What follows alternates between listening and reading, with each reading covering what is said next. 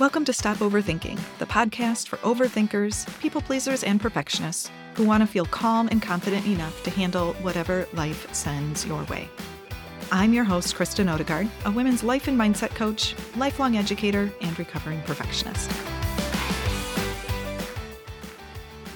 Hello again. Welcome back. And this is episode eight of the Stop Overthinking podcast. Today, we're going to talk about all those times that you are second guessing yourself. You know, when you can't make a decision and you're weighing back and forth, and you might talk to other people and try and crowdsource opinions, or maybe you are just trying to do more research and cannot make a decision. And this is unfortunately pretty typical and takes up a whole lot of time and energy in our minds and in our bodies. Part of this is just the way that we're socialized as women to keep other people happy, to smooth things over, and to not create conflict.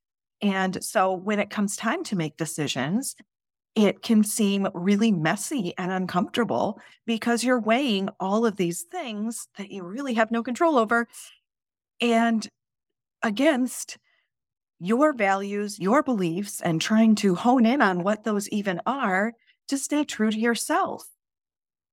So, I'm going to focus on one part of second guessing today.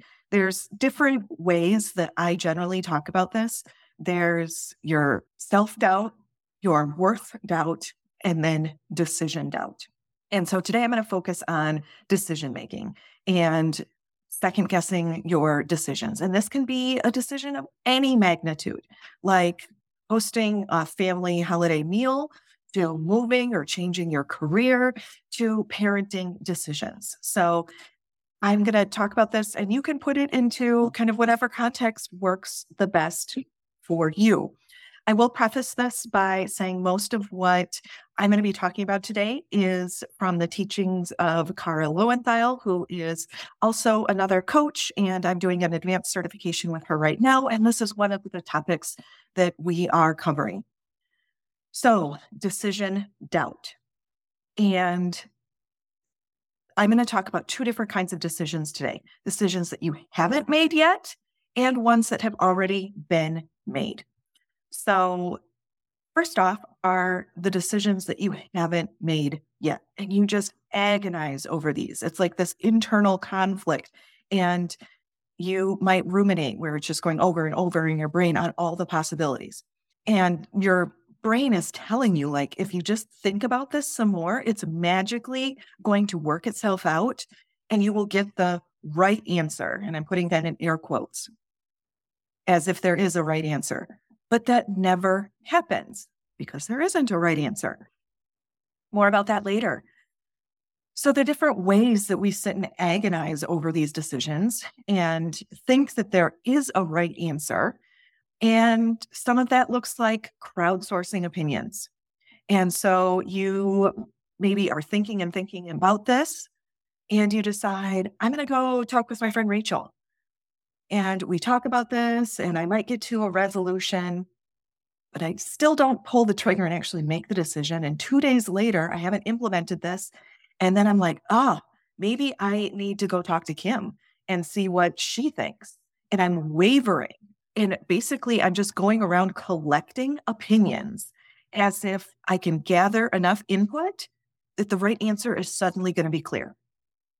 And again, this happens all the time.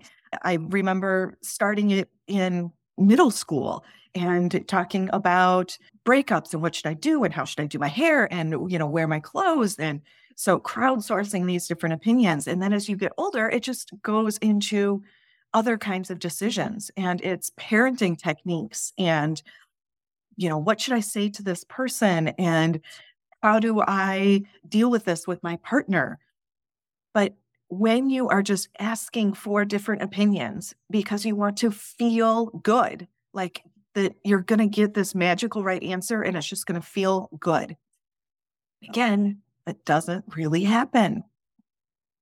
It's okay to like gather input or to do research or to talk to a mentor or somebody who might know and guide you in this. But getting stuck on wanting this right answer, wanting to feel good is the problem, especially if you are talking to all different kinds of people. People who maybe you want their input, but they have absolutely no real guidance on helping you make this decision. I see this all the time in moms groups on on the internet and you know just wanting this you know validation of sorts and getting this input. So if you are gathering opinions, it's one thing. If you are talking to people who can actually help you make your decision and then you make the decision, that's different. So hopefully you can see the distinction there. The whole problem with this, when you are searching out other people's opinions, is you're looking for this validation and wanting other people's opinions to help you feel certain. And this never works. External validation never works for the same reason, because your brain instinctively knows that asking one more person might give you a different response. And even if you have gotten all of these responses, you know that they can change their mind. So you have to keep asking, keep seeking. Even if everyone agrees, there's still that other person out there or the next person that you ask might not. So this external validation is is really just this, you know, terrible cycle to be on because there's no way to get it. It's constantly wanting more and more and more and feeling the uncertainty that it might not be there. So I still need to keep asking and seeking. And it's toxic. I, I, don't use that word very often, but it's just a really bad cycle to get into. And it's not helpful in trying to make any sort of decision because it makes things worse. It gives you more more options, more input, more things to go into your brain. And in this case, more is not better. Get guidance, get input. But if you find yourself asking more than three or four people the same question, there's a good chance that you are just opinion shopping and not actually making a decision. All right. Am I blowing your brain with some of this stuff yet? Because we all do it. All right. The second way that we second guess decisions are agonizing over decisions that you have already made. This is the regret factor when it just keeps going over and over in your mind, like the broken record, if you are old enough to know what, what records were. This is because you didn't feel certain in the first place. And so you keep thinking, I've done something wrong, or I should have done it differently. This happens a lot going back to just all, all of those things we talked about with people pleasing and often doing things for reasons that you didn't really connect with in the first place. So if you weren't clear or connected to the reasons when you made the decision with other people's values or other people's priorities or just society as a whole, it's going to feel unsettling. And so then you keep playing it over and over and over again, trying to get to where it feels good, again, in quotes. Like you want to feel good, you want to feel settled, you want to know that you made the right decision. And that's just really not the way that our brains work or even the way that, that life works. Sometimes things are messy, sometimes things are hard. The irony of, of making decisions and then second guessing them. So, especially if you did the crowdsourcing route, say you asked seven people for opinions and then you went and made the decision and then you're regretting it down the road and thinking that you did this wrong, you don't blame the seven people who gave you input. No, you beat up yourself and are telling yourself that you're a failure. You did the wrong thing, that, you know, you're disappointing people. Even though you went around asking for all these opinions in the first place to help you make this decision, but then you pile on the, the guilt and the disappointment and all of the bad stuff on yourself. So, not helpful part of taking ownership of the decision is being able uh-huh. to make it on your own in the first place. And we'll get to that as, as we keep going. So it is important to take this responsibility for your actions. This again becomes kind of this cycle. And I'll have people tell me, like, I can't trust myself now because look at all of these poor decisions that I made in the past.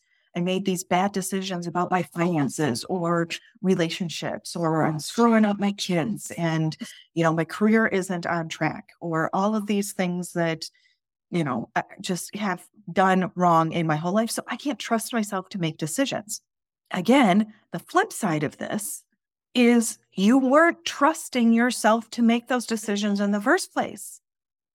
Chances are you were second guessing to make the decision the first time around and you weren't feeling connected. You weren't, you know, making this on your own, built into your values and your priorities.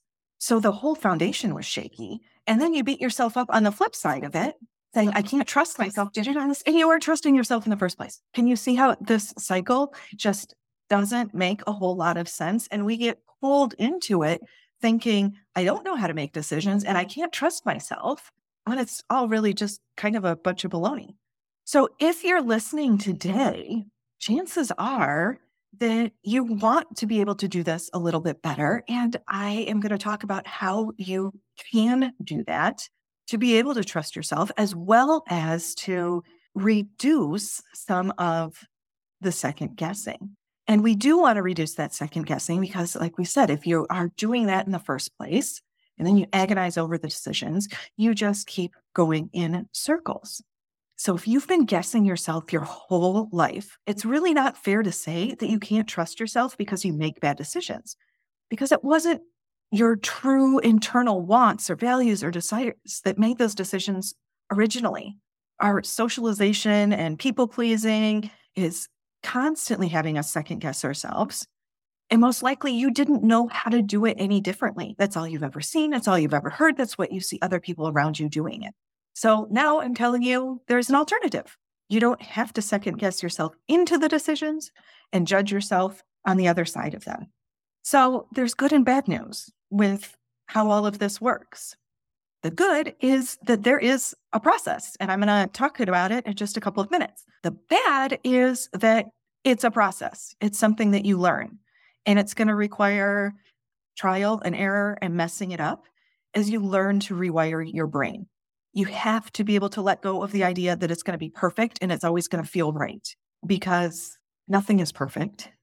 And sometimes life is just messy and it's not always going to feel good. There isn't going to be this certified letter coming from God or the universe that's going to say, Congratulations, you got it right this time. Anytime you make a decision, you have to know that there are all sorts of options. And so there are times when it is going to feel good or right, but there isn't this anointing anything that's going to come down and tell you you got it right. So there's going to always be the possibility of second guessing your decisions after you made them. So it's learning how to manage your mind on the other side of it. Your brain is always going to offer these conflicting thoughts. You might feel regret. There might be other people that get disappointed, and it's normal. You are human, and this is all part of the process. You can't eliminate it completely. So, most of the time, we're second guessing ourselves in this decision because there's a negative emotion associated with it. But guess what? Negative emotions are about 50% of our life. That's a whole nother podcast about trying to resist them. Okay, so things aren't clear cut. Whether or not life aligns perfectly or it feels good isn't a reliable metric to determine whether or not you made a good decision because your decisions start a ripple effect that impact other people, other parts of your life, and all of those are independent of what you did. And you can't control what other people are doing or thinking. So being in tune with yourself, in tune with your decision making, that's the metric you have to be able to, to adjust to and be able to utilize to know whether it was the right decision for you. So as you are going through this process, you're probably going to keep second guessing yourself as you work on this. It's not to eliminate it completely. The goal is really just to connect with yourself a little bit more each time because there's a good possibility that you really weren't doing this before. And maybe you've been doing this process for a while, but you haven't recognized that you're not trusting yourself for decisions that you made a long time ago before you started connecting more with your priorities and your values. Okay. And, and, you know, the whole thing is we can't run away from making decisions. You can't just not make decisions because things will still impact you. Not making a decision is making a decision. The options really are to keep second guessing yourself and beating yourself up about it, or to learn a process that will improve as you go throughout your life. Those, those are really the options. You, you can sit on the sidelines and let life happen to you. You can beat yourself up, or you can start work working and learning to do it differently. So you get to choose another decision for you. All right. So how do we do this? Very first thing is to identify your values. And this is one of the first things that I start doing with clients. I identified this in other podcasts as well, but tuning in to your values and your priorities, yours individually, is the only way that you're going to be able to determine if you are going the right direction. So it's not about other people and what they want.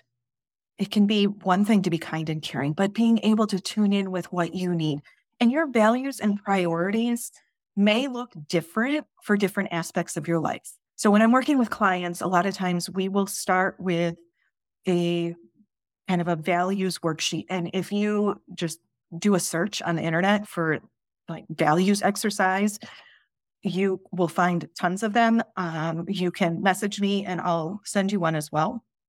But basically, you know, I try and have people narrow it down to, you know, three at the most, kind of as your overarching principles. But there might be parts of your life that look a little bit different and different times in your life that they may shift. So the values and priorities that you have in your early 20s may not be the same ones that you have once you are, you know, married and further along in your career and maybe there are kids and things are going to look different and that's perfectly fine. So just because you have done this in the past doesn't mean that you shouldn't revisit this idea every few years or whenever there's kind of a, a changing point. So when you're making career decisions, that might look a little bit different than the values that you are going to do and, and have in terms of your partnership, a romantic relationship, or, or something like that. They might be the same, they might overlap, or they might be a little bit different. And all that you need to know is what they are for you. So for for example, when I'm making big decisions, most of, of what I do comes down to I, I've been able to hone it into one inner peace because everything for me lines up to that inner peace. And I, I'm looking at things like my family, integrity, personal growth. Those are all really big pillars. But I know that when those are aligned and I'm doing them right, I also feel that inner peace. So for me, it's it's kind of that that blend. So when I'm making decisions, if it's something about parenting, and I know that my kids are important, but I also know that, you know, my integrity and honesty and showing up as you know the woman that i really want to be and not having different facets for different people that's part of my journey and that's really important. So as i'm making decisions that's what i'm putting forward. So as a single mom that looks a little bit different than it did you know 6 7 years ago when i was married and had a partner and you know had to make decisions together um, whether that was about finances or my career. Now it, it shifts a little bit differently. And while my work life is still really important, I'm looking at it through a, a different lens. And I'm still know that I'm hooked into those values, but I'm looking at the fam- family part a little bit differently because a big shift in hours when I don't have another person to get kids from point A to point B is as much of a factor as the income is. So, you know, different parts of life are going to have different things, and yours is going to look different than mine. But knowing what those values are, what those priorities are to drive your decision is so important. Once you know what those values are, then you are just using those as guiding principles to orient yourselves towards your values. So when a decision comes up, you can do your normal freak out and overthinking and then let that go. And remember, I've done the work to find my core values. So I can take a deep breath, emotionally regulate myself, and know that I have a plan. I have these these values and what is going to align with them to help me make a decision. And then you are making the decision that's in line with your values and your priorities. And guess what? It reduces so much of that second guessing because you have that plan. You know what's important. And it reduces the second guessing on the other side of the decision because I made a decision that was aligned with my values. And most of the time, that's the very best I can do. I'm doing the very best I can with the information I have, lining it up with my values, and I make a decision. And remember, there's always going to be those ripple effects for you to other people and those sorts of things. And just because the ripple effects aren't what you imagined doesn't mean that you made the wrong decision. It just means other people made other choices that you didn't anticipate. So being able to rewire your brain that your decision isn't a right or a wrong, this isn't a black or a white, but that I can trust myself with my priorities and my values to make these decisions and know that I have my own back on the other side of it. That's going to significantly reduce your second guessing and your overthinking. Again, it's never going to go away because there's always going to be other possibilities, but you don't have to let your brain be like a runaway train telling you that you did it wrong or that other people are mad at you or disappointed with you and that you need to second guess it. So really honing in on these these values is so key in reducing the overthinking in your brain. It reduces people pleasing. It reduces decision doubt because you're cued in with yourself. So as a reminder, you're going to learn this process and it's going to be a bumpy road. Your brain is still going to remind you that you made these decisions before that you didn't like. And why do you think you can trust yourself now? And you just have to come back and be like, yep, because I'm learning to do it differently. Just because of whatever happened in the past or how I made decisions in the past or if I didn't like them in the past does not dictate how I'm moving forward in the future. So remember, this can be for little decisions to big decisions. And it might be easier to start with some of the things that are smaller as you are doing this process and becoming acquainted with it do the work to find your priorities and values. And don't just sit here and listen to this podcast and be like, oh, yeah, these five things are important to me. Like, write them down, find the worksheet, put the effort in because you will thank yourself so many times over putting in a few hours of work. And it's not all at once, it's more like taking a mm-hmm. look at it, then you need to mull it over and process it. And then maybe a couple days later, you come back to it putting in that work ahead of time is going to save you from the mental that keep guessing, overthinking, mental mess, emotional overload, all of the stuff that comes with it with every decision going forward. So this is so important. I talk about it all the time. If I could tell you like one thing is to really start taking a look at where your values and your priorities lie right now at this point in your life. It will save you so much overthinking in the future. So as always, I love to hear your feedback, what you think about the, the podcast or this topic in particular. Mm. If you have things that you would like me to talk about, please send me a message or an email. I would love to hear from you. And if you have found this podcast helpful or valuable, please share it with other people or do a review on the Spotify, Apple, wherever you're listening to podcasts, so other people can find it as well. Have a great week. I will talk to you again soon.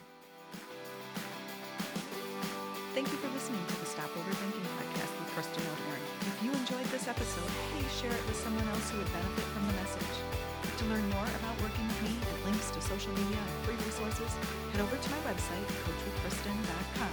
That's Kristen spelled K-R-I-S-T-E-N. Be sure to subscribe to the podcast so you don't miss future episodes